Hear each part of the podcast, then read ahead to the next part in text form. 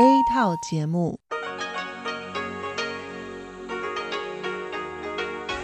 ที่นี่สถานีวิทยุเรดิโอไต้หวันอินเตอร์เนชันแนล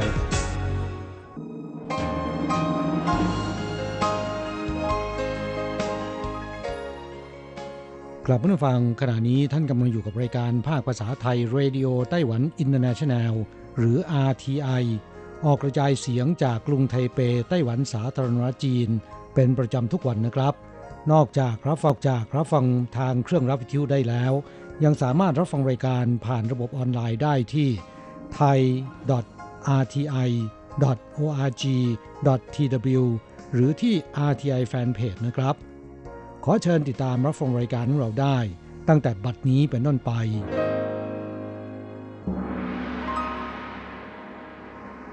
สวัสดีครับผู้ฟังที่รักและคิดถึงทุกท่าน กระผมอโศกศรีจันทร์พร้อมกับคุณอัญชันกลับมาพบกับผู้ฟังอีกเช่นเคยนะครับ ในช่วงของสโมสรผู้ฟัง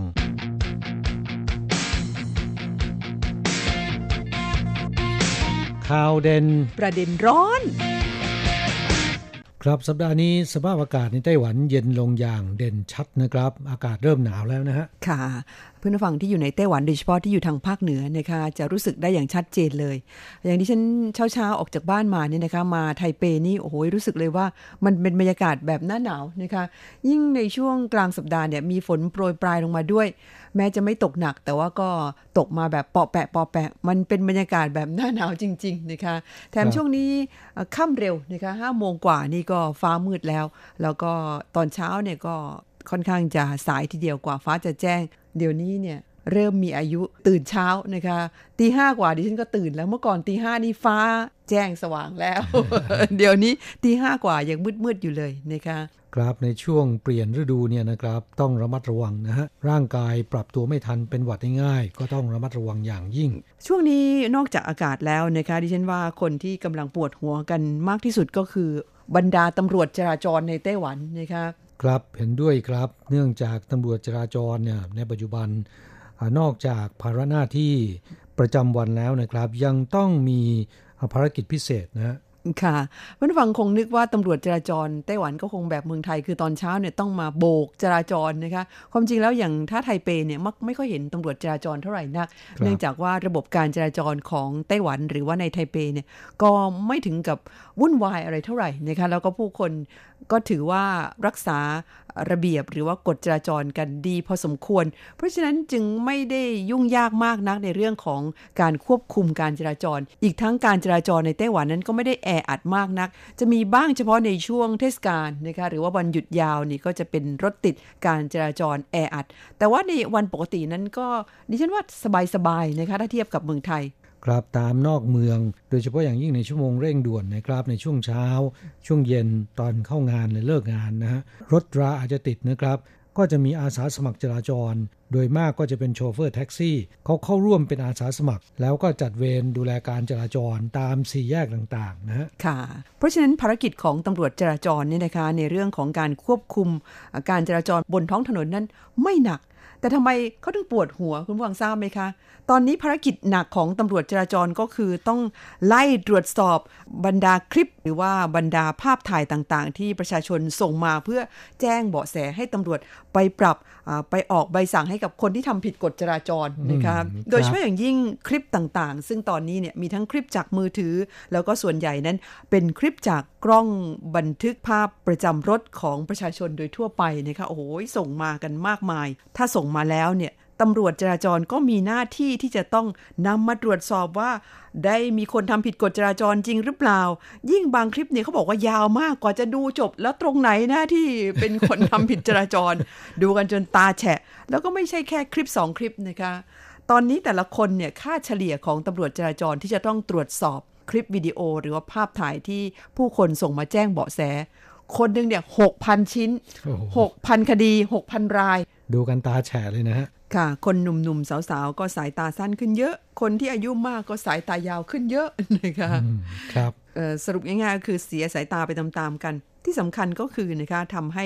บรรดาตำรวจจราจรเหล่านี้เนี่ยไม่มีเวลาที่จะไปทำภารกิจอื่นที่มันมีความสำคัญมากไปกว่านี้นะคะครับจริงๆแล้วเรื่องการ ถ่ายภาพแล้วก็แจ้งผู้ที่กระทำผิดกฎจราจร โดยให้ประชาชนสามารถที่ถ่ายคลิปถ่ายภาพ ส่งไปที่ตำรวจจราจรได้เนี่ย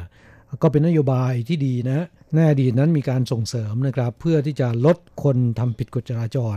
ซึ่งยังมีการให้เงินรางวัลด้วยนะค่ะ ผลปรากฏว่าก็มีคนแจ้งเบาะแสเข้ามากันมากมายนะคะ ตอนนี้จากเดิมที่ตั้งใจให้ประชาชนช่วยตำรวจสอดส่องคนทำผิด แต่ในปัจจุบันกลับกลายเป็นภาระที่หนักอึ้งของตำรวจจราจรไปซะแล้วนะคะ ก็เลยผิดวัตถุประสงค์ไปซึ่งที่บอกว่ามันหนักนั้นมันหนักแค่ไหนนะคะมาดูตัวเลขค่ะว่ามันหนักแค่ไหน ปีที่แล้วเนี่ยนะคะการแจ้งเบาะแสผู้กระทำผิด กฎจราจรนะคะ จริง ๆ แล้วทำผิดจริงหรือไม่หรือว่าคนเห็นแล้วนึกว่าเขาทำผิดก็ถ่ายภาพถ่ายคลิป ส่งให้ตำรวจ ซึ่งตำรวจต้องตรวจสอบก่อนนะคะไม่ใช่ว่ามีใครส่งอะไรมาแล้วออกใบสั่งกันมั่วๆไม่ใช่เขาต้องตรวจสอบก่อนว่าทำผิดจริง แล้วก็ถ้าหากว่าเห็นผิดจริงก็จะทำส่งใบสั่งไปให้กับเจ้าของรถปี 2560 คือ 2 ปีก่อนเนี่ยแจ้งเบาะแสการกระทำผิดกฎจราจร 2.9 ล้านคดี โอ้ปรากฏว่า ปี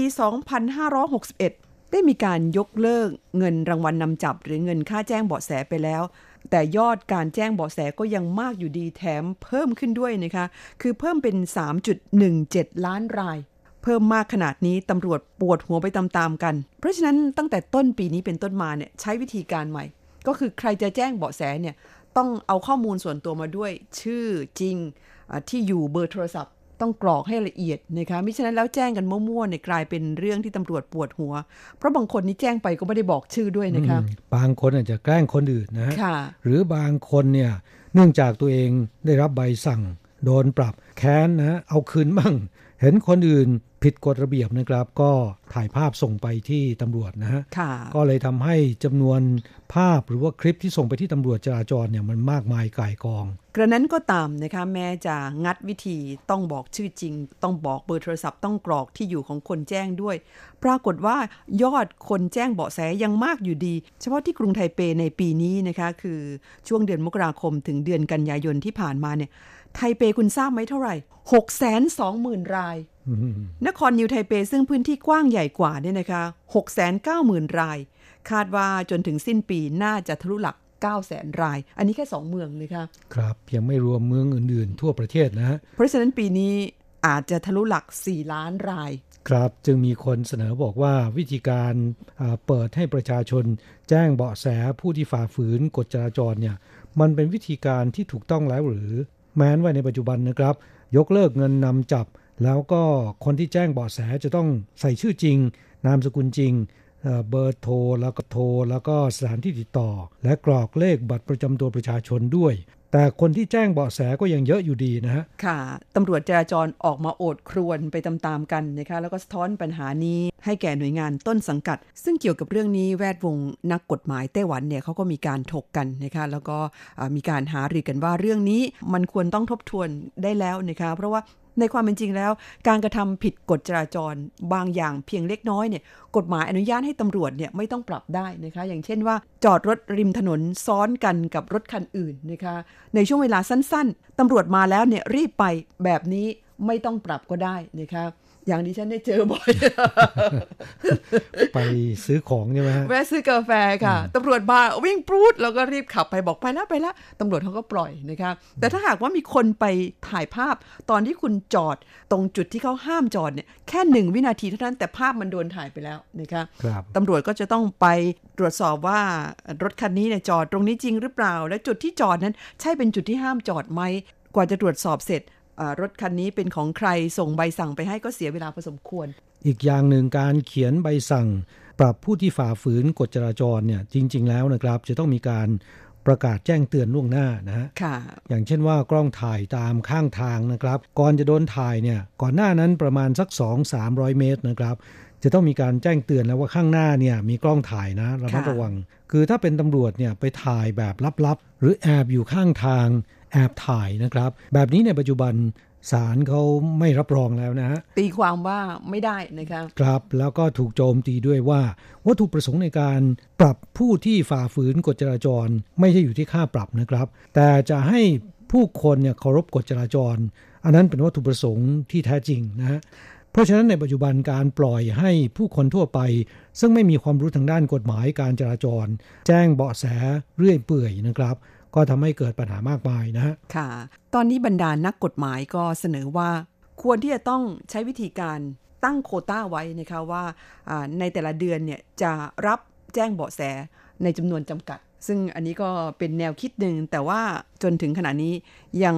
หาแนวทางแก้ไขปัญหานี้ไม่ได้นะคะผมว่ากลับไปแบบเดิมดีกว่านะ คือให้ตำรวจเป็นผู้ปฏิบัติหน้าที่เท่านั้นนะคะคือคคนทั่วไปก็ไม่ต้องแจ้งกันแล้วเบาะแสนะคะถูกต้องครับ จากเรื่องความเดือดร้อนของตำรวจจราจรไปแล้วนะครับ ตอนนี้เราไปดูกันที่สถานศึกษา โดยเฉพาะที่นครไทยจงเนี่ยเขาเดือดร้อนเหมือนกันนะฮะเดือดร้อนเรื่องอะไรคะจากต้นไม้ชนิดหนึ่งที่เรียกว่าต้นตีนเป็ดนะครับซึ่งต้นไม้ชนิดนี้เนี่ยเดิมเป็นต้นไม้ประจำเมืองของนครไทยจงนะครับ แต่ปัจจุบันกลายเป็นเพชฌฆาตเงียบสสเรียกร้องให้รื้อถอนออกจากสถานศึกษานะฮะต้นไม้ที่ปลูกในโรงเรียนกลายเป็นภัยเงียบเป็นไปได้ไง แต่ก็เป็นไปแล้วนะ มันเป็นไงครับมียางอะไรที่เป็นพิษหรือเปล่าคะไม่ใช่ครับ ต้นตีนเป็ดเนี่ยซึ่งมีชื่ออย่างพนังการว่า ต้นพญาสัตบันนะภาษาจีนเรียกว่าเฮปั่นสู้ซึ่งก็เป็นไม้ยืนต้นที่ปลูกง่าย โตเร็วในทุกสภาพอากาศ และที่สำคัญไม่ค่อยมีมแมลงที่เป็นศัตรู ดังนั้นเมื่อประมาณ 20 กว่าปีที่แล้วนะครับ โรงเรียนต่างๆ รวมถึงสถานที่ราชการนะครับ ก็มีการปลูกต้นตีนเป็ดโดยทั่วไป โดยเฉพาะที่นครไทยจงมีการปลูกกันมากที่สุด แล้วก็ยังเคยได้รับการโหวตจากชาวนครไทยจง ให้เป็นต้นไม้ประจำเมืองของนครไทยจงด้วยนะ แต่ที่ไหนได้นะครับ ต้นไม้ชนิดนี้หลังโตเต็มที่แล้วเนี่ยกลับกลายเป็นภัยเงียบของชาวเมืองนครไทยจง เพราะว่าต้นไม้ชนิดนี้ลำต้นและกิ่งก้านของมันเนี่ยเปราะไม่ต้านลมนะครับ เมื่อมีลมแรงและพายุใต้ฝุ่นมาทีไร จะหักโค่นได้ง่าย ทับรถหรือว่าทับคน และรากของมันแม้จะมีรากแก้วแต่ว่าตื้นมากนะครับ และมักจะชอนชัยไปตามผิวดิน ปลูกตามข้างถนน จะทำให้ถนนเนี่ยปูดนูนขึ้นมาได้ง่าย ส่งผลให้คนเดินถนนหกล้มบ่อยนะครับ ที่ผ่านมารัฐบาลต้องจ่ายเงินชดเชย แก่ผู้ที่โชคร้ายจากต้นตีนเป็ดไปแล้วเนี่ยค่อนข้างมากนะครับนอกจากนี้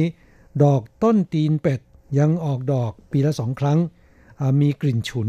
ซึ่งหลายคนสายหัวให้กับกลิ่นเหม็นฉุนของต้นไม้ชนิดนี้นะครับ เกสรของมันเนี่ยยังก่อให้เกิดโรคภูมิแพ้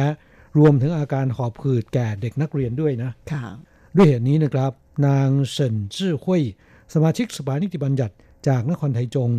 จึงเสนอให้กระทรวงสาธการ รีบรื้อถอนต้นไม้ชนิดนี้ ออกจากสถานศึกษาโดยเร็วนะครับค่ะ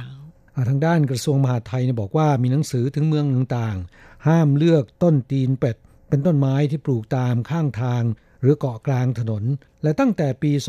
2559 ถึงเดือนกันยายนปีนี้นะครับ ช่วง 4 ปีที่ผ่านมาเนี่ยที่นครไทจงได้รื้อถอนต้นตีนเป็ดออกไปแล้ว 4,637 ต้นนะฮะเกี่ยวกับเรื่องนี้นะครับศาสตราจารย์เจิงเยี่ยนเฉียแห่งคณะพฤกษศาสตร์ มหาวิทยาลัยแห่งชาติจงซิง เสนอบอกว่า การปลูกต้นไม้ในสถานศึกษาเนี่ยควรจะคัดเลือก ต้นไม้ที่ไม่เป็นภัยต่อคน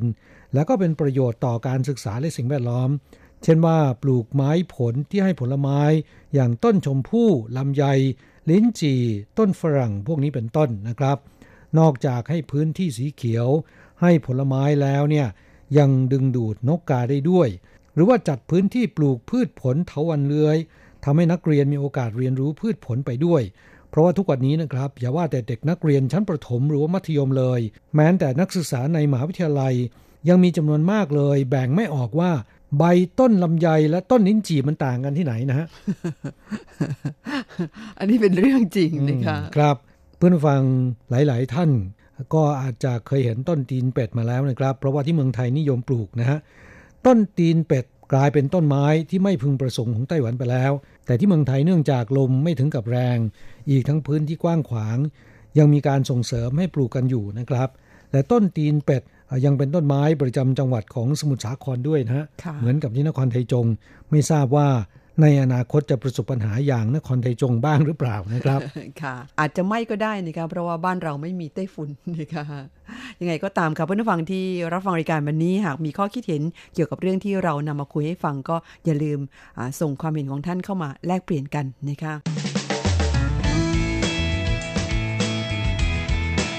คลายความทุกข์ปันความสุข ครับช่วงนี้เรามาตอบจดหมายของผู้ฟังลำดับแรกเป็นจดหมายจากผู้ฟังในเมืองไทยก่อนนะครับ ฉบับแรกวันนี้มาจากมิตรเก่าในรายการคุณกริจรหรือคุณจรนะคะ ส่งเป็นจดหมายอีเมลมาจากที่บางบัวทอง กรุงเทพมหานครค่ะจดหมายคุณกริจรเขียนมาว่าสวัสดีครับ พี่ผู้จัดรายการทุกท่าน วันนี้พอมีเวลาว่างก็รีบเมลมาหา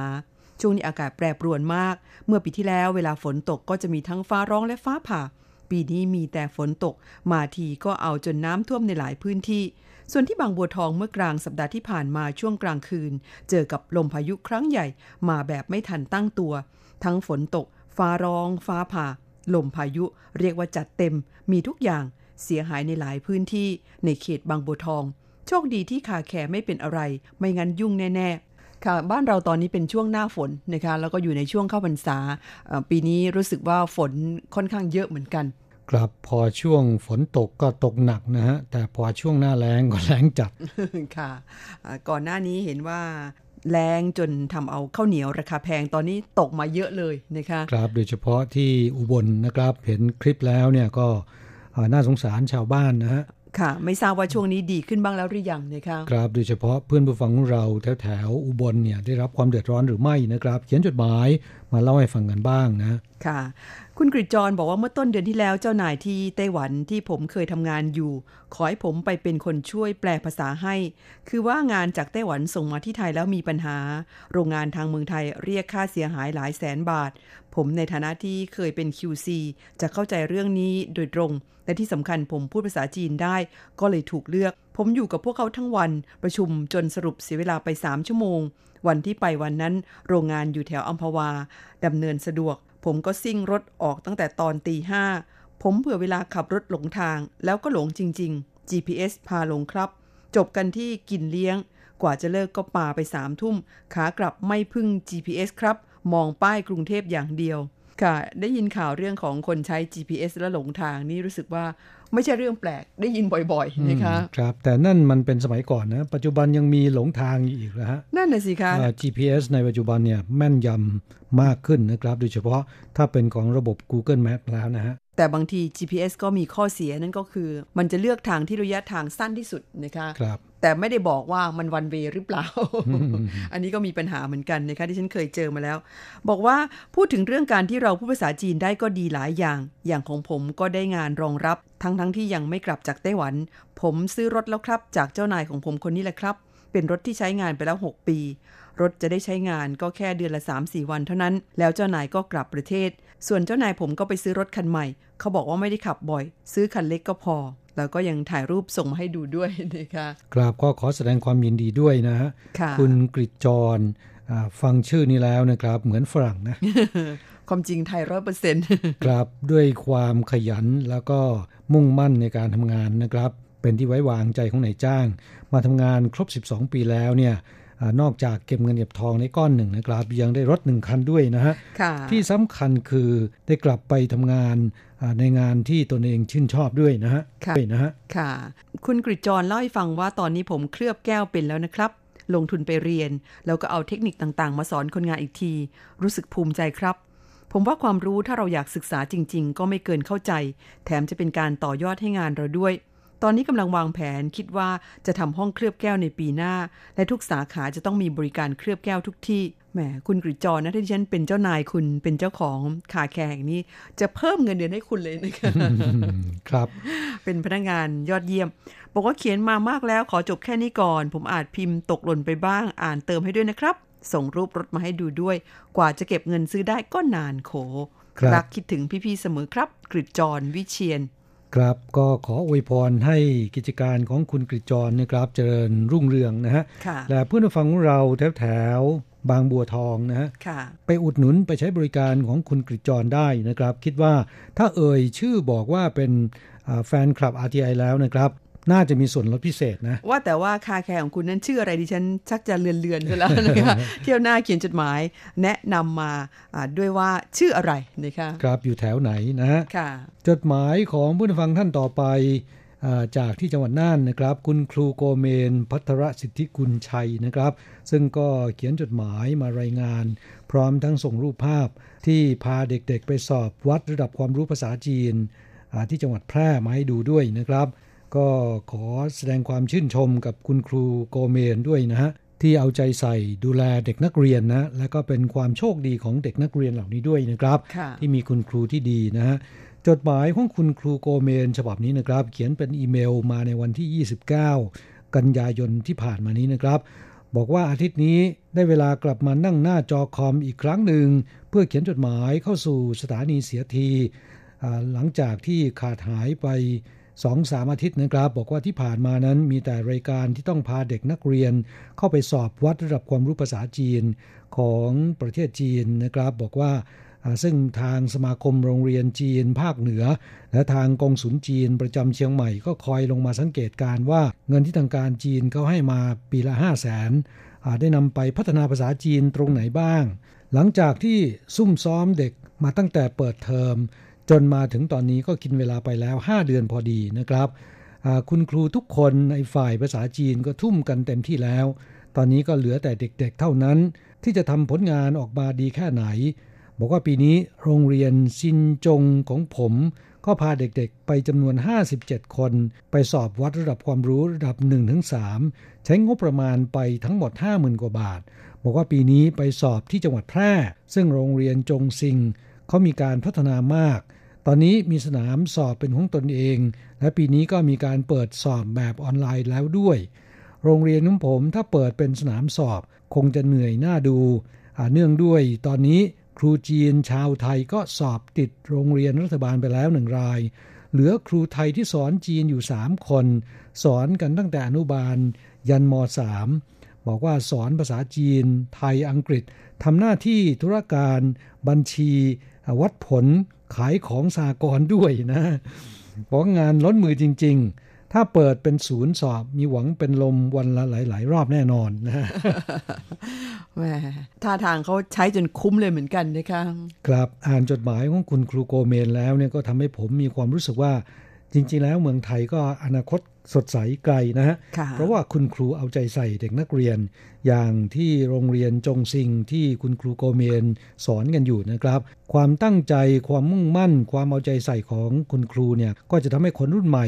เด็กรุ่นใหม่เนี่ยมีความก้าวหน้ามีพัฒนาการที่ดีขึ้น ซึ่งก็เป็นความหวังของประเทศชาตินะครับ นอกจากเขียนจดหมายมาเล่าให้ฟังถึงการพาเด็กนักเรียนไปสอบวัดระดับความรู้ภาษาจีนที่จังหวัดแพร่แล้วนะครับ ก็ยังนำรูปภาพมาฝากด้วย บอกว่านานแล้วไม่ได้นำรูปภาพมาฝากพี่ๆทั้งสองได้ชมกัน ก็ขอขอบพระคุณเป็นอย่างยิ่งนะครับ ดูจากในภาพแล้วเนี่ยเด็กๆทุกคนหน้าตายิ้มแย้มแจ่มใสนะครับ รวมทั้งคุณครูด้วยนะ ดูภาพนี้แล้วก็รู้สึกชื่นชมนะครับจดหมายของคุณครูโกเมนฉบับนี้นะครับ ยังเขียนมาเล่าให้ฟังถึงสภาพอากาศที่จังหวัดน่านด้วยนะครับ บอกว่าช่วงนี้อากาศที่จังหวัดน่าน เริ่มเย็นลงแล้วนะครับ ช่วงเช้าๆ มีหมอกสีขาวออกมาอวดโฉมกันบ้าง อากาศเย็นสบายสดชื่น การรับฟังรายการวิทยุเช้านี้ก็รับฟังได้ดีทีเดียวครับ ข่าวเด่นประเด็นร้อนในวันนี้พี่ทั้งสองพูดถึงคนที่หยวนหลินในเมืองจางหัวบอกว่าทุก 178 คนจะมีคนที่มีเงินฝาก 100 ล้านเหรียญไต้หวันขึ้นไป 1 คน บอกว่าสมควรแล้วครับ ที่เป็นเขตที่มีคนเป็นเศรษฐีมากที่สุดในไต้หวัน ที่จริงแล้วเนี่ยคนไต้หวันที่เป็นเศรษฐี แต่แต่งตัวธรรมดาเยอะมากนะครับ บางคนดูไม่รู้เลยว่ามีเงินเยอะระดับเศรษฐี บางคนดูไม่รู้เลยว่ามีเงินเยอะระดับเศรษฐีร้อยล้านพันล้าน บางคนแต่งตัวดีแต่ไส้แห้งก็มีครับ คนเราดูรูปลักษณ์ภายนอกไม่ได้จริง ๆ ค่ะ คนไต้หวันจำนวนไม่น้อยโดยเฉพาะรุ่นเก่าๆเนี่ยนะคะ ค่อนข้างประหยัด เพราะฉะนั้นมีเป็นจำนวนมากทีเดียวเขาชอบทำตัวแบบผ้าคีริ้วห่อทองนะคะ คุณจะเห็นว่าคนไต้หวันที่มีเงินแทบไม่ใส่ทองใส่หยองเลยนะคะ ครับเขาเก็บไว้ในตู้เซฟธนาคาร เอาพักคิริวห่อไว้จริงๆ อันนี้จริงเลยค่ะมีบางบ้าน ห่อจนลืมนะบางครั้งทิ้งขยะนำไปทิ้ง แล้วก็ไปคุยกันที่กองขยะ โอ้นี่มีให้เห็นบ่อยมากข่าวประเภทนี้ ครับ พูดถึงเรื่องนี้แล้วก็อยากจะนำเอาสำนวนภาษาจีนมาฝากสักหนึ่งประโยคนะครับ人不可貌相海水不 ผู้เคอเต่าเหลียง แปลว่า คนเราไม่อาจจะตัดสินกันด้วยรูปลักษณ์ภายนอกหรือหน้าตา น้ำทะเลนั้นไม่อาจจะตวงวัดได้นะ ค่ะ ความหมายก็คือ รูปลักษณ์ภายนอกตัดสินไม่ได้ว่าคนคนนั้นเป็นยังไง จะดีจะชั่วหรือว่าร่ำรวยยากจนนะคะ เช่นเดียวกันน้ำในมหาสมุทรนั้นทำยังไง เราก็ไม่สามารถที่จะวัดตวงมันได้ค่ะ เพราะฉะนั้นเพื่อนผู้ฟังเจอคนที่แต่งตัว โสมโสมนะครับไม่รู้หรา อย่าคิดว่าเขาเป็นยาจกหรือเป็นคนที่ยากจนนะฮะไม่เป็นเช่นนั้นเสมอไป อย่าดูคนจากรูปลักษณ์ภายนอกนะค่ะจดหมายของคุณครูโกเมนฉบับนี้นะครับ ช่วงท้าย รายงานผลการรับฟังให้ทราบ บอกว่าวันอาทิตย์ที่ 29 กันยายนที่ผ่านมานี้ เวลา 7 นาฬิกาถึง 8 นาฬิกานะครับ ช่วงคลื่น 9,625 กิโลเฮิรตซ์เนี่ย สัญญาณในวันนี้บอกว่ารับฟังได้ชัดเจน 4-5 ตลอดทั้งรายการนะครับ ค่ะขอบคุณคุณครูโกเมนนะคะที่ทำหน้าที่มอนิเตอร์ให้กับทางรายการของเราอย่างดีทีเดียว มีจดหมายเข้าสู่รายการแทบทุกสัปดาห์นะคะ ก็ต้องขอบคุณรวมถึงเพื่อนฟังอีกหลาย ๆ ท่านด้วยค่ะ ต่อไปเรามาตอบคำถามของผู้ฟังที่ทิ้งข้อความไว้ที่ Facebook ของทางสถานีเป็นคำถามนะคะ ซึ่งบางคำถามนั้นก็ค่อนข้างน่าสนใจ อย่างคุณพัทราพรวงเพชรเขียวนะคะ ฝากคำถามไว้ตั้งแต่เมื่อวันที่ 27 สิงหาคม บอกว่าจะสอบถามเรื่องการจดทะเบียนเพศเดียวกัน ว่ามีขั้นตอนอะไรบ้างคะ และต้องเตรียมเอกสารอะไรบ้าง ขอบคุณมากค่ะ รบกวนอีกนิด ถ้าจะจดกับคนต่างชาติ แต่เป็นเพศเดียวกันได้หรือเปล่าคะครับก่อนจะพูดถึงเรื่องนี้เนี่ยก็อยากจะเล่าให้ฟังกันก่อนนะครับสภานิติบัญญัติของไต้หวันได้ผ่านกฎหมายว่าด้วยการสมรสของคนเพศเดียวกัน เมื่อวันที่ 17 พฤษภาคมปีนี้นะครับ อนุญาตให้คู่รักเพศเดียวกันที่มีอายุครบ 18 ปีบริบูรณ์ จดทะเบียนสมรสณสำนักงงานทะเบียนราษฎรอย่างถูกกฎหมาย เหมือนอย่างการจดทะเบียนสมรสของคู่รักต่างเพศได้ โดยมีผลตั้งแต่วันที่ 24 พฤษภาคมปีนี้เป็นต้นมานะครับอนอกจากคนไต้หวันแต่งกับคนไต้หวันด้วยกันแล้วเนี่ย ชาวไต้หวันยังสามารถจดทะเบียนสมรสกับคู่รักที่เป็นชาวต่างชาติ ได้อีก 27 ประเทศ ซึ่งประเทศเหล่านี้นะครับ เป็นประเทศที่ยอมรับการสมรสของคนเพศเดียวกันนะฮะเพราะฉะนั้นปัญหาที่ผู้ฟังท่านนี้ถามเนี่ยอันดับที่หนึ่งนะครับ เราต้องย้อนถามว่า คุณมีบัตรประจำตัวประชาชนของไต้หวันหรือไม่ และคู่รักของคุณที่จะแต่งงานด้วยเนี่ยเป็นคนไต้หวันไหมนะถ้าทั้งสองคนมีบัตรประชาชนไต้หวัน แล้วก็เป็นการสมรสของคนเพศเดียวกันเนี่ยได้เลยนะคะครับแต่ไม่ใช่ สมมุติว่าคุณมีบัตรประจำตัวประชาชน ของไต้หวัน แต่ว่าคู่รักของคุณไม่ใช่ ก็ต้องดูว่าคู่รักของคุณ ประเทศของเขายอมรับการแต่งงานของคนเพศเดียวกันไหมนะฮะถ้าหากว่ากฎหมายเขารองรับเนี่ยก็สามารถที่จะไปจดทะเบียนได้ แต่ถ้าหากว่าคุณเป็นคนไทย ไม่ว่าคู่รักของคุณจะเป็นคนชาติไหนก็ตาม รู้สึกว่าจะไม่ได้นะเพราะว่าที่ประเทศไทย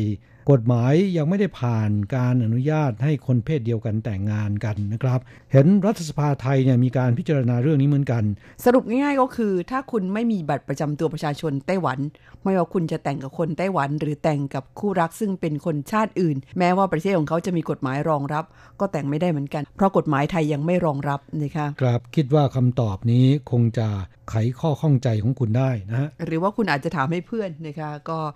สามารถที่นำไปชี้แจงไปอธิบายเพื่อนเข้าใจได้ค่ะ ครับพูดถึงเรื่องนี้ก็เลยอยากจะอธิบายเพิ่มเติมให้นิดหนึ่งนะสถานการณ์การแต่งงานของคนเพศเดียวกันในไต้หวันนะครับ คือเริ่มตั้งแต่กฎหมายฉบับนี้นะครับ มีผลตั้งแต่วันที่ 24 พฤษภาคมที่ผ่านมานี้แล้วเนี่ยจนถึงขณะนี้นะครับ ก็มีคนเพศเดียวกันไปจดทะเบียนสมรสแล้ว เกินกว่า 3,000 คู่นะฮะ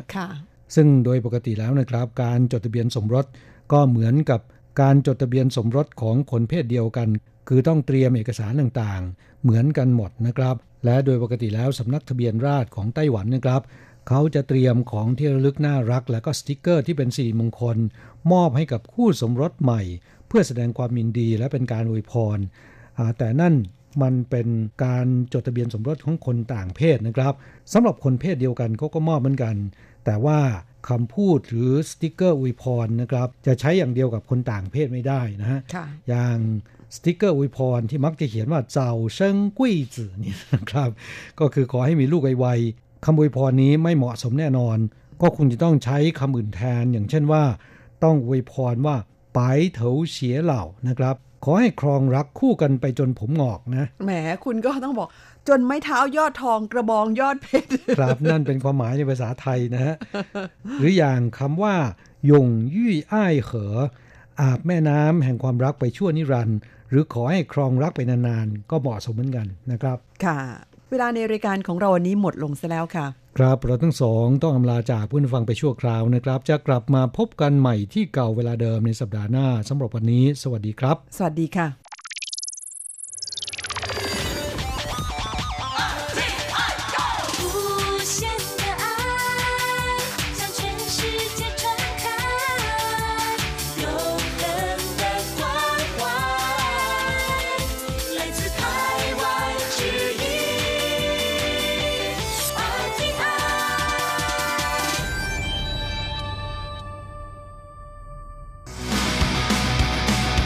อย่างนี้เป็นยังไงนะ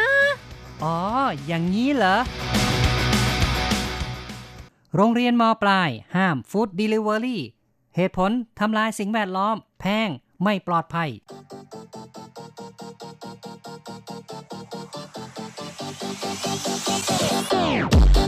อย่างนี้คุณจะว่ายังไง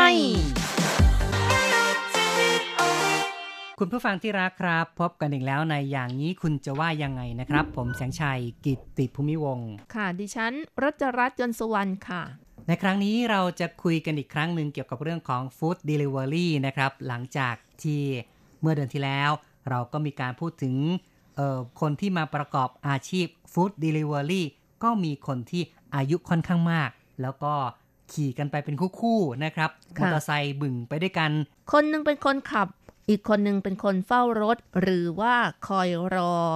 รับออเดอร์อยู่นะคะ ก็ทำให้ทำงานได้สะดวกขึ้นค่ะ ครับ ก็เป็นการร่วมแรงแข่งขันกันนะครับ อาชีพการส่งอาหาร ดูเหมือนว่ากำลังจะบูมมากในไต้หวันนะครับ และอีกส่วนหนึ่งก็คือนักศึกษามาทำพาสไทม์ก็คือเออทำงานแบบชนิดที่ว่ารับจ้าง หารายได้พิเศษด้วยการส่งอาหารนั่นเองค่ะ ใช่ครับ ก็คือมีผู้ที่เข้ามาสู่วงการนี้ทั้งหลาย ๆ ด้านนะครับ และสาเหตุที่ว่าธุรกิจนี้ไปได้ดีก็เนื่องจากว่ามีคนนิยมสั่งอาหารมากขึ้นเรื่อย ๆ เหมือนกันนะครับ อาจจะเป็น สัญญาณของสังคมปัจจุบันที่ว่าคนนี่เริ่มขี้เกียจมากขึ้นหรือเปล่าก็ไม่รู้นะอ๋อคุณรสชาติเป็นอย่างนั้นนี่ ก็เพราะว่าไม่ต้องทำอาหารนะคะ แล้วก็บางทีอยากทานอะไรก็ไม่อยากออกจากบ้านค่ะ ก็เลยใช้วิธีสั่งอาหารกันนะคะ ครับ หลายคนอาจจะเป็นเพราะว่าต้องทำงานติดพันหรือบางคนก็ชอบความสะดวกสบาย แล้วแต่เหตุผลของแต่ละคน แต่ก็เชื่อว่ามีการสั่งอาหารเพิ่มมากขึ้น จึงทำให้ธุรกิจแบบนี้ มีการขยายตัวนะครับ เพราะวิธีการก็ไม่ได้ยากซับซ้อนเท่าไหร่นะครับ เพียงแค่โหลดแอปมา แล้วก็สามารถเลือกร้านอาหารได้ว่า อยากจะรับประทานร้านอาหารไหน ราคาเท่าไหร่นะครับ ก็สามารถเลือกสั่งได้ และก็จะมีคนส่งมาให้ถึงที่เลย ก็ถือว่าเป็นสิ่งที่สะดวกสบายนะครับ จนทำให้นักเรียนก็ชอบเหมือนกันนะครับ เลยมีปรากฏการณ์ว่าถึงช่วงเที่ยง ก็จะมีบรรดามอเตอร์ไซค์ส่งอาหารไปออตามหน้าโรงเรียนหลาย ๆ แห่งนะครับ โดยเฉพาะอย่างยิ่งนักเรียนมปลายนะคะ ส่วนมต้นหรือว่านักเรียนประถมก็ดูเหมือนว่าทางโรงเรียนก็ยังไม่อนุญาตให้สั่งอาหารจากข้างนอกนะคะ ใช่ แล้วก็เด็กนักเรียนประถมนี้ทางโรงเรียนจะมีการจัดอาหารกลางวันให้อยู่แล้วนะครับ ใช่ค่ะ ก็สะดวกสบายแล้วก็มีความปลอดภัยนะคะ ครับ จากการที่มี food delivery เยอะๆ ก็เลยทำให้โรงเรียนหลายแห่งก็เริ่มตระหนักว่าอาจจะมีปัญหาในเรื่องของสุขนามัย แล้วก็ราคาแพงขึ้นด้วย ดังข่าวสังคมที่เรากำลังจะฟังกันต่อไปนี้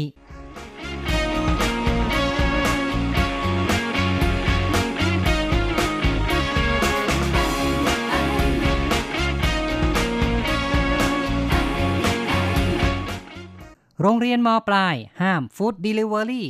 เหตุผลทำลายสิ่งแวดล้อม แพง ไม่ปลอดภัย กระแสอาหารส่งถึงที่หรือว่าฟู้ดเดลิเวอรี่กำลังร้อนแรงในไต้หวันทำให้การสั่งอาหารส่งไปโรงเรียนของนักเรียนมัธยมปลาย ในกรุงไทเปกำลังเป็นที่นิยม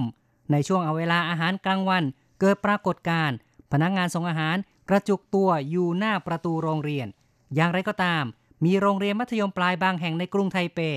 ไม่อนุญาตให้นักเรียนสั่งอาหารจากข้างนอกมารับประทาน และมีการเพิ่มรายการอาหาร ให้นักเรียนได้เลือกสรรในโรงเรียนด้วย หรือว่านักเรียนพัฒนาแอป การสั่งอาหารในโรงเรียนเอง เพื่อยกระดับแรงจูงใจ ให้นักเรียนทั้งหลาย สั่งอาหารกลางวันในโรงเรียน ยกตัวอย่าง โรงเรียนมัธยมปลายทรงซันในกรุงไทเป ที่ไม่อนุญาตให้นักเรียน สั่งอาหารจากข้างนอก ในช่วงเวลาอาหารกลางวันจางกวางเหวียนหัวหน้าฝ่ายบริหารของโรงเรียนชี้ว่า เพื่อเป็นการอนุรักษ์สิ่งแวดล้อม รัฐบาลกรุงไทเป ห้ามนักเรียนใช้ภาชนะ ครั้งเดียวทิ้ง เพราะเป็นการลดขยะ แต่ถ้านักเรียน สั่งอาหารจากข้างนอกจึงมีความขัดแย้งกับการลดขยะ นอกจากนี้ยังกังวลในเรื่องของความปลอดภัยด้วย เช่นเดียวกับโรงเรียนมัธยมปลายปันเชียว ในนครนิวไทเป เพิ่มความสะดวกด้วยการให้นักเรียน พัฒนาแอป ผูกกับบัตรนักเรียน ใช้บาร์โค้ดจ่ายเงินในการสั่งอาหาร จากสหกรณ์ของโรงเรียน โดยก่อน 10 โมงเช้า นักเรียนสามารถใช้แอปสั่งอาหาร และหักเงินโดยอัตโนมัติ ข้อดีคือ ทางสหกรณ์สามารถเตรียมอาหารก่อน หลังจากใช้แอปไปแล้ว 1 ปี มีนักเรียนใช้งาน 600 ถึง 1,000 คนต่อวัน ผู้ที่พัฒนาระบบนี้ก็เป็นนักเรียนมัธยมปลายปีที่ 3 อูปังหนิงหนึ่งในนักเรียนที่พัฒนาแอปอาหารเที่ยงบอกว่า ก่อนหน้านี้ จะต้องสั่งอาหารจากแผ่นกระดาษ ต้องเขียนวงกลมอาหารที่ต้องการสั่ง และต้องคิดเงินเองว่าราคาเท่าไหร่ แบบนี้ยุ่งยาก จึงได้คิดระบบขึ้นมาเอง น่าจะดีกว่า ไปเสียงยินอีกหนึ่งในนักเรียนที่ร่วมพัฒนาแอปอาหารเที่ยงบอกว่า อาหารเที่ยงของโรงเรียนประมาณ 45-60 เหรียญไต้หวันเท่านั้น รายงานข่าวที่ผ่านมา มีการถกเถียงกรณีนักเรียนสั่งอาหารเที่ยงไปที่โรงเรียน มัธยมปลายหลายแห่งในกรุงไทเป หากเปรียบเทียบกับราคาอาหารเที่ยงของโรงเรียน ซึ่งอยู่ประมาณ 60-80 เหรียญไต้หวัน ถ้าสั่งอาหารจากข้างนอก ราคาเริ่มต้นส่วนใหญ่อยู่ที่ 90 เหรียญไต้หวัน หรืออาจจะถึง 150 เหรียญไต้หวัน อาหารจากข้างนอก มีราคาสูงกว่าเป็นเท่าตัว การที่โรงเรียนห้ามสั่งอาหารจากข้างนอก จะช่วยนักเรียนและผู้ปกครองประหยัดเงินได้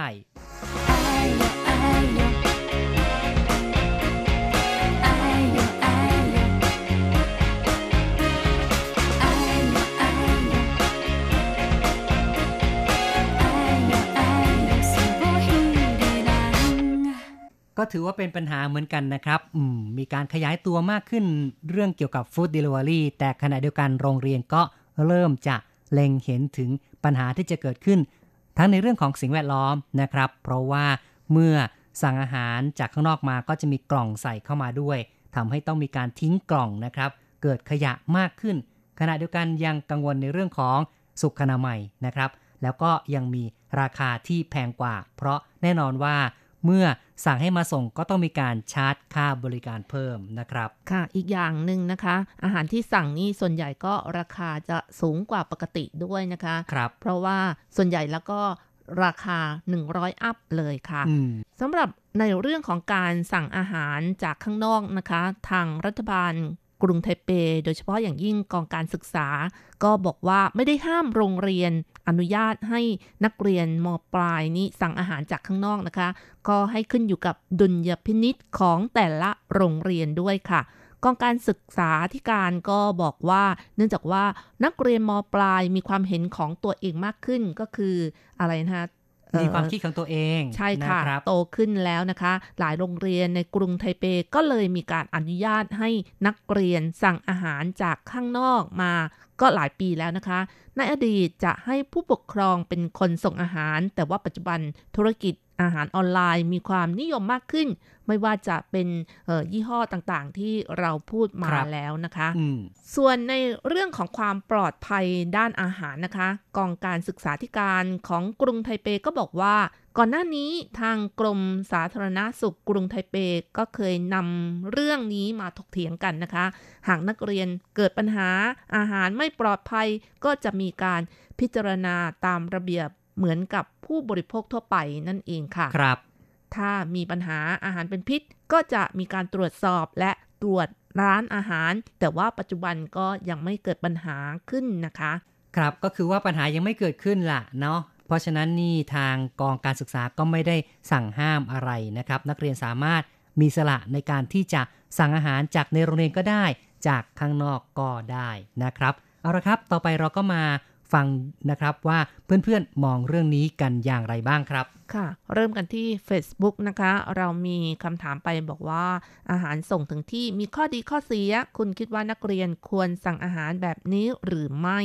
คุณทอนนะคะ ก็เขียนมาบอกว่า แก้ที่ภาชนะเป็นแบบปิ่นโต กินแล้วนำมาส่งคืน หรือร้านมาเก็บไปภายหลังเหมือนระบบผูก ปิ่นโตสมัยก่อน ก็คงแก้ปัญหาขยะได้ครับ แต่ปกติอาหารของสถาบันการศึกษาใหญ่ๆ ก็มีหลายร้านให้เลือกกินนะครับ วงเล็บนะคะ อันนี้ก็บอกว่าเป็นที่เมืองไทย แต่บางทีก็รสชาติจำเจ เอาที่สะดวกปาก แล้วก็สบายกระเป๋ากระเป๋าใครกระเป๋าคนนั้นนะคะ ส่วนคุณสาธิสานะคะ ก็เขียนมาบอกว่า เตรียมจากบ้านขนมปังทูน่าผลไม้นมอ๋ออันนี้ก็คงเป็น อาหารที่เตรียมให้กับลูกๆที่ไปโรงเรียนแน่เลย ครับ เพราะฉะนั้นก็แล้วแต่คนที่จะชอบกันนะครับ ซึ่งจริงๆ ในการที่จะสั่งอาหารจากข้างนอกตามระบบที่บอกว่า ต้องมีการเอาภาชนะใส่แล้วก็กลับมาล้างล้างใหม่ใส่ใหม่บางทีก็รู้สึกว่าเหมือนกับจะไม่ค่อยสะอาดเท่าไหร่เหมือนกันนะครับใช่ค่ะเพราะฉะนั้นนี่ในไต้หวันถ้าให้เก็บภาชนะกลับไปเป็นภาระมาก แล้วก็อาจจะมีปัญหาอย่างที่บอกคือสุขอนามัยนะครับ ดังนั้นเนี่ย จึงต้องใช้กล่องกระดาษหรือว่ากล่องพลาสติกอะไรก็ตามแต่นะครับ จึงจะมีความสะดวกกว่า แล้วก็เลยทำให้เกิดขยะขึ้นมา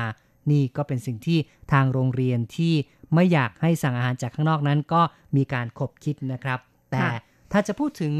สภาพทั่วไปในไต้หวันจริง ๆ ก็มีหลายคนที่เขานิยมเอาอาหารจากบ้านไปรับประทานนะครับ สำหรับนักเรียนประถมที่มีอาหารกลางวันที่ทางโรงเรียนจัดให้นะคะ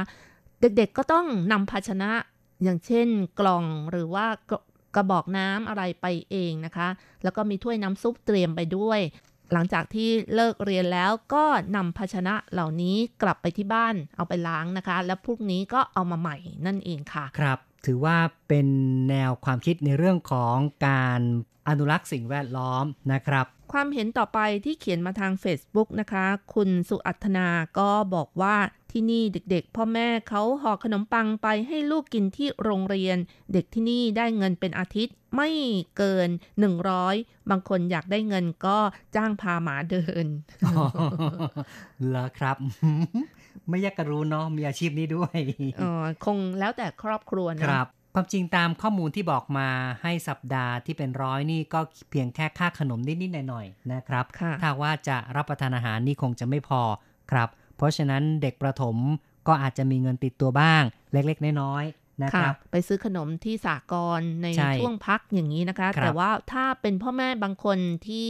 เอ่อคิดรอบคอบหน่อย หรือว่าอะไรฮะต้องการให้ลูกได้ทานอาหารดีหน่อยนะคะ ก็มีการเตรียมขนมปังหรือว่าเครื่องดื่มต่างๆ ให้นำติดตัวไปกับเอ่อที่โรงเรียนเพื่อไปรับประทานกันในช่วงพักเบรกอะไรอย่างนี้นะคะ ใช่ครับ อืม ต่อไปครับก็มาฟังความเห็นต่อเลยนะครับ ค่ะ คุณเรวดีนะคะ ก็บอกว่าเห็นด้วยค่ะ เพราะว่าถ้ามีคนนอกเข้ามา เราไม่รู้ว่าคนไหนดีหรือไม่ดีอาจไม่ปลอดภัยกับนักเรียน คือเรื่องของ Food Delivery ถ้าหากว่าสั่งห้ามก็ดีเหมือนกันนะครับ เพราะอาจจะมีข้อกังขา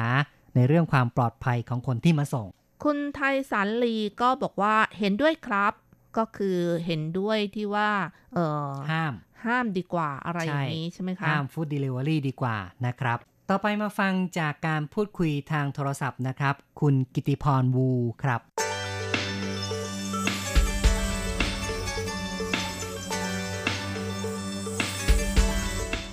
โอ้ส่วนมากจะทำทานเองเนี่ยค่ะอ๋อทำทานเองที่บ้านก็เลยไม่เคยได้ใช่สั่งค่ะเนาะนะครับใช่ค่ะ ก็มีข่าวว่าเด็กนักเรียนเดี๋ยวเดี๋ยวนี้ชอบมากเลย แล้วก็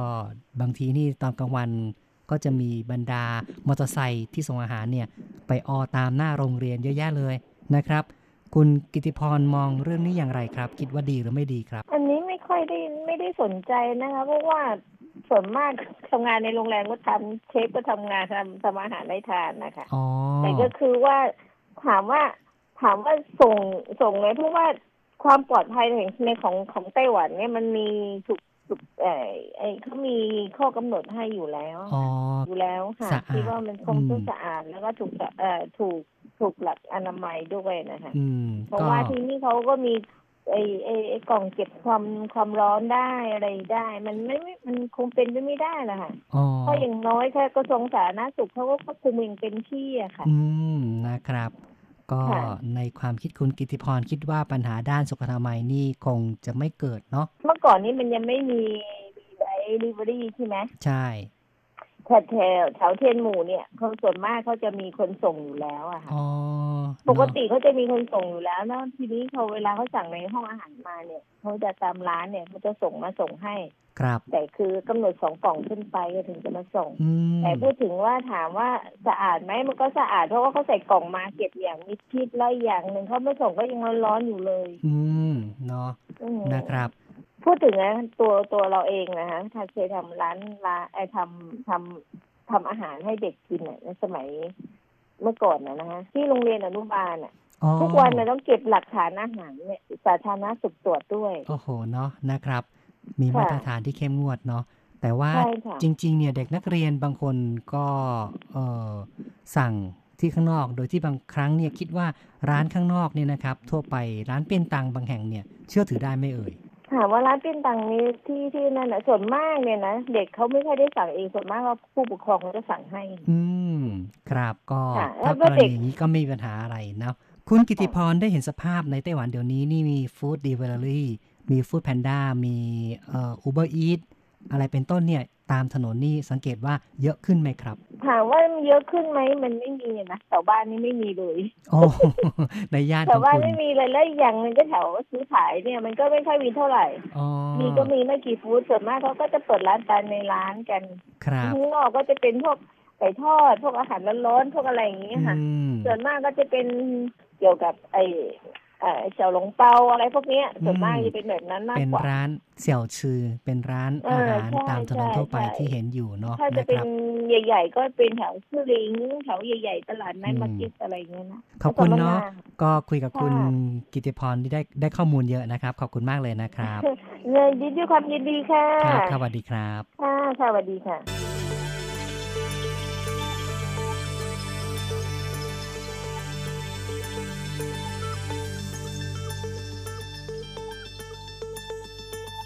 จบไปนะครับการพูดคุยกับคุณกิติพรนะครับ ซึ่งคุณกิติพรก็บอกว่า ไม่ค่อยเจอ Uber Eats ไม่ค่อยเจอ Food Panda เท่าไหร่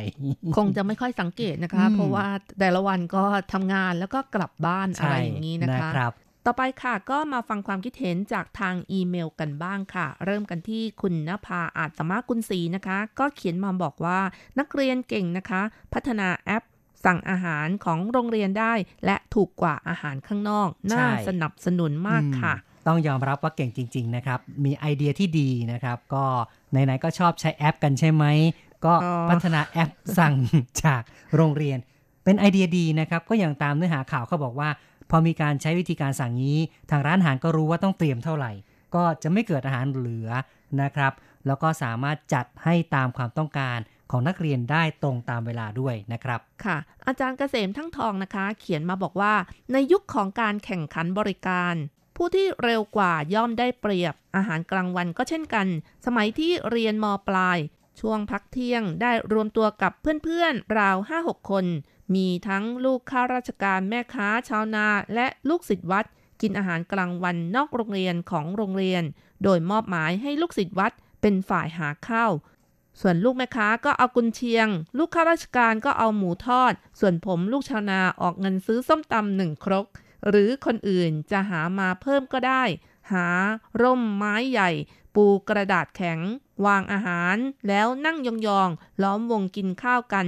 จบมปลายแล้วแยกย้ายกันไปตามวิถีของแต่ละคน ตอนนี้เกษียณอายุราชการแล้ว อาหารกลางวันก็อาศัยบริการของ Food Deliver เกือบทุกวันอยู่ครับอืมครับแหมบรรยากาศดีนะ สมัยนักเรียนนี่เรียกว่า แชร์อาหารกันรับประทานก็มีความสุขนะครับ ค่ะ และถ้าใครไม่มีตังค์นี่ทำไงคะ ก็เอาทอดไข่มาจากที่บ้านก็ได้เนาะครับ ก็จุนเจือกันนะครับ ในหมู่เพื่อนฝูงนับว่าเป็นการสร้างสัมพันธภาพที่ดีนะครับ ต่อไปค่ะ คุณพรชัยเองก็เขียนมาบอกว่าดีครับ เป็นการช่วยให้ผู้ปกครองได้ประหยัดค่าใช้จ่าย แล้วยังช่วยกันดูแลสิ่งแวดล้อมได้ด้วย ขอให้พระเจ้าอวยพร อืม ครับ ก็คือการสั่งห้ามฟู้ดเดลิเวอรี่ก็ช่วยประหยัดค่าใช้จ่าย ให้แก่ผู้ปกครองได้ และช่วยกันอนุรักษ์สิ่งแวดล้อมนะครับ ค่ะ อาจารย์โกเมนพัทรสิทธิกุลชัยนะคะ เขียนมาบอกว่า ผมว่าเหมาะสมดีนะครับ ไม่เช่นนั้นโรงเรียนวุ่นวายแน่ เพราะมีแต่นักเรียนสั่งอาหารจากข้างนอกมาส่งทั้งวัน ดีแล้วที่มีการควบคุม และนักเรียนก็เก่งที่ทำแอปสั่งอาหารเอง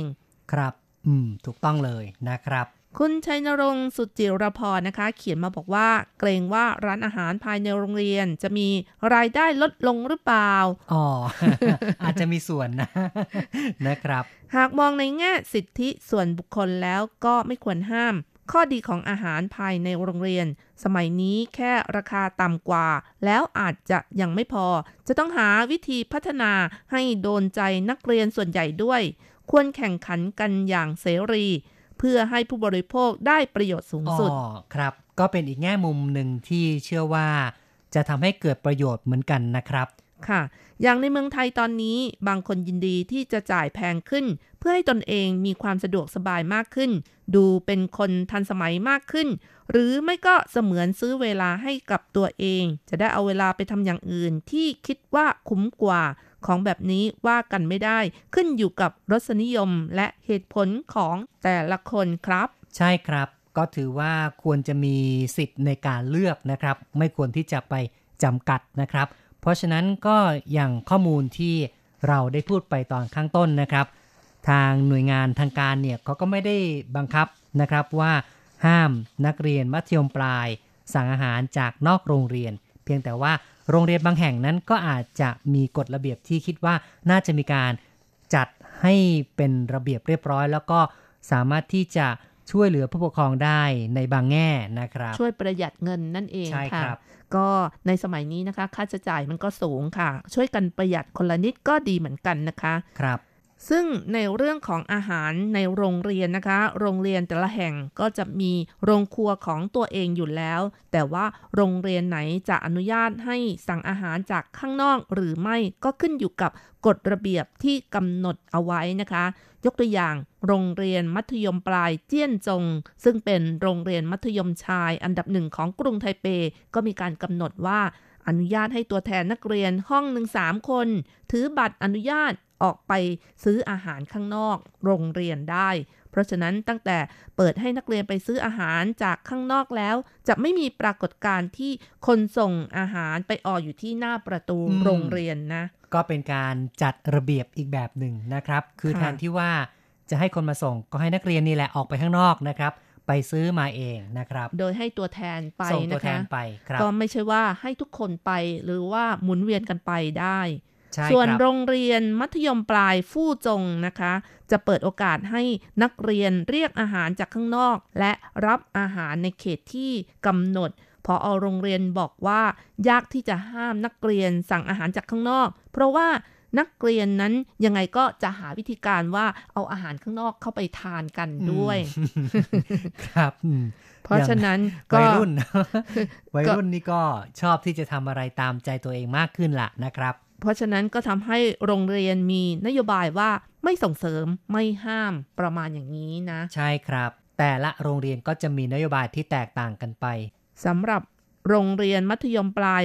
ฟู่จงที่กล่าวมาข้างต้นแล้วนะคะ พออบอกว่าเนื่องจากว่าถนนเออของหน้าโรงเรียนนี่อยู่บนถนนซิ่งอี้ ซึ่งรถราวิ่งไปมากมายนะคะ เพื่อความปลอดภัยทางโรงเรียนก็มีการเปิดประตูด้านข้างไว้ ให้สำหรับคนส่งอาหาร และจะต้องเป็นระเบียบด้วย แล้วก็ห้ามขวางทาง ห้ามส่งเสียงดังและนักเรียนต่างรู้กฎระเบียบ อีกทั้งแนะนำให้นักเรียนสั่งอาหารที่มีความน่าเชื่อถือคุณภาพดี ถูกสุขอนามัยอย่างนี้เป็นต้นนะคะ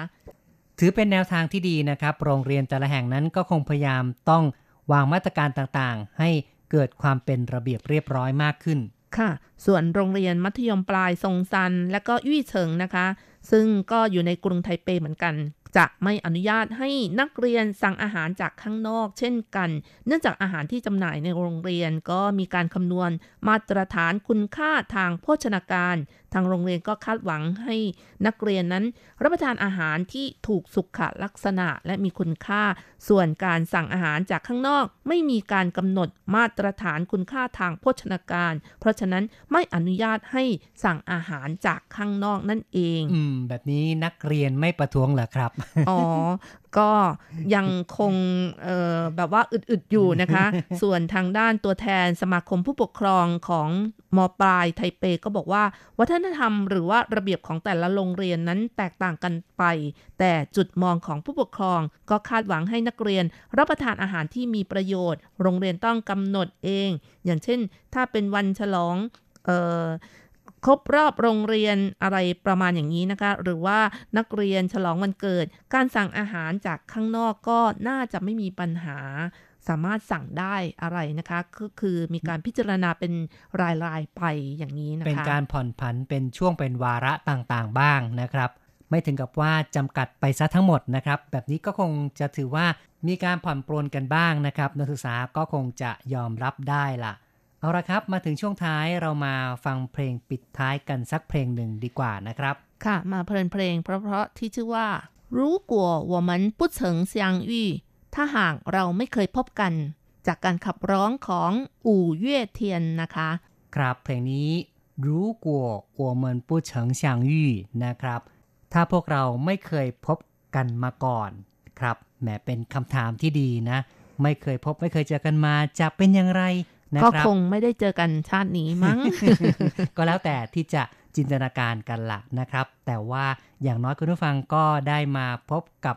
RTI ได้มาพบกับแสงชัย พบกับรจรัสแล้ว ก็อย่าลืมติดตามกันไปนานๆนะครับ อย่าลืมเขียนจดหมายเข้ามาพูดคุยกันบ้าง ส่งอีเมลแสดงความเห็นมาทาง Facebook นะครับ อีเมลก็คือ tsk at rti org tw นะครับ ส่วนทาง Facebook นั้นก็ไปที่ RTI Fanpage นะครับ เพียงแค่กดไลค์ กดแชร์ แล้วก็ที่สำคัญแสคอดมงเมนต์แสดงความนะครับคิดเห็นมาเยอะๆนะคะใช่นะครับเราจะมีหัวข้อที่จะพูดคุยกันต่างคนต่างมีความคิดก็สามารถแสดงออกมาได้ค่ะ ครับ ร่วมกันแสดงความเห็นมาเยอะ ๆ นะครับ ในวันนี้ผมแสงชัยกิติภูมิวงดิฉันรัชรัตน์ยนสุวรรณก็ต้องอำลาไปชั่วคราวก่อน อย่าลืมกลับมาพบกันใหม่ในครั้งต่อไป โชคดีมีความสุข สวัสดีค่ะ สวัสดีครับ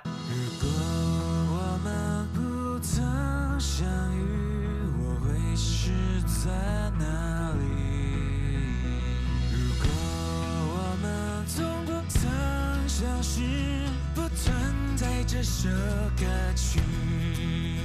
美妙的活着，美妙的。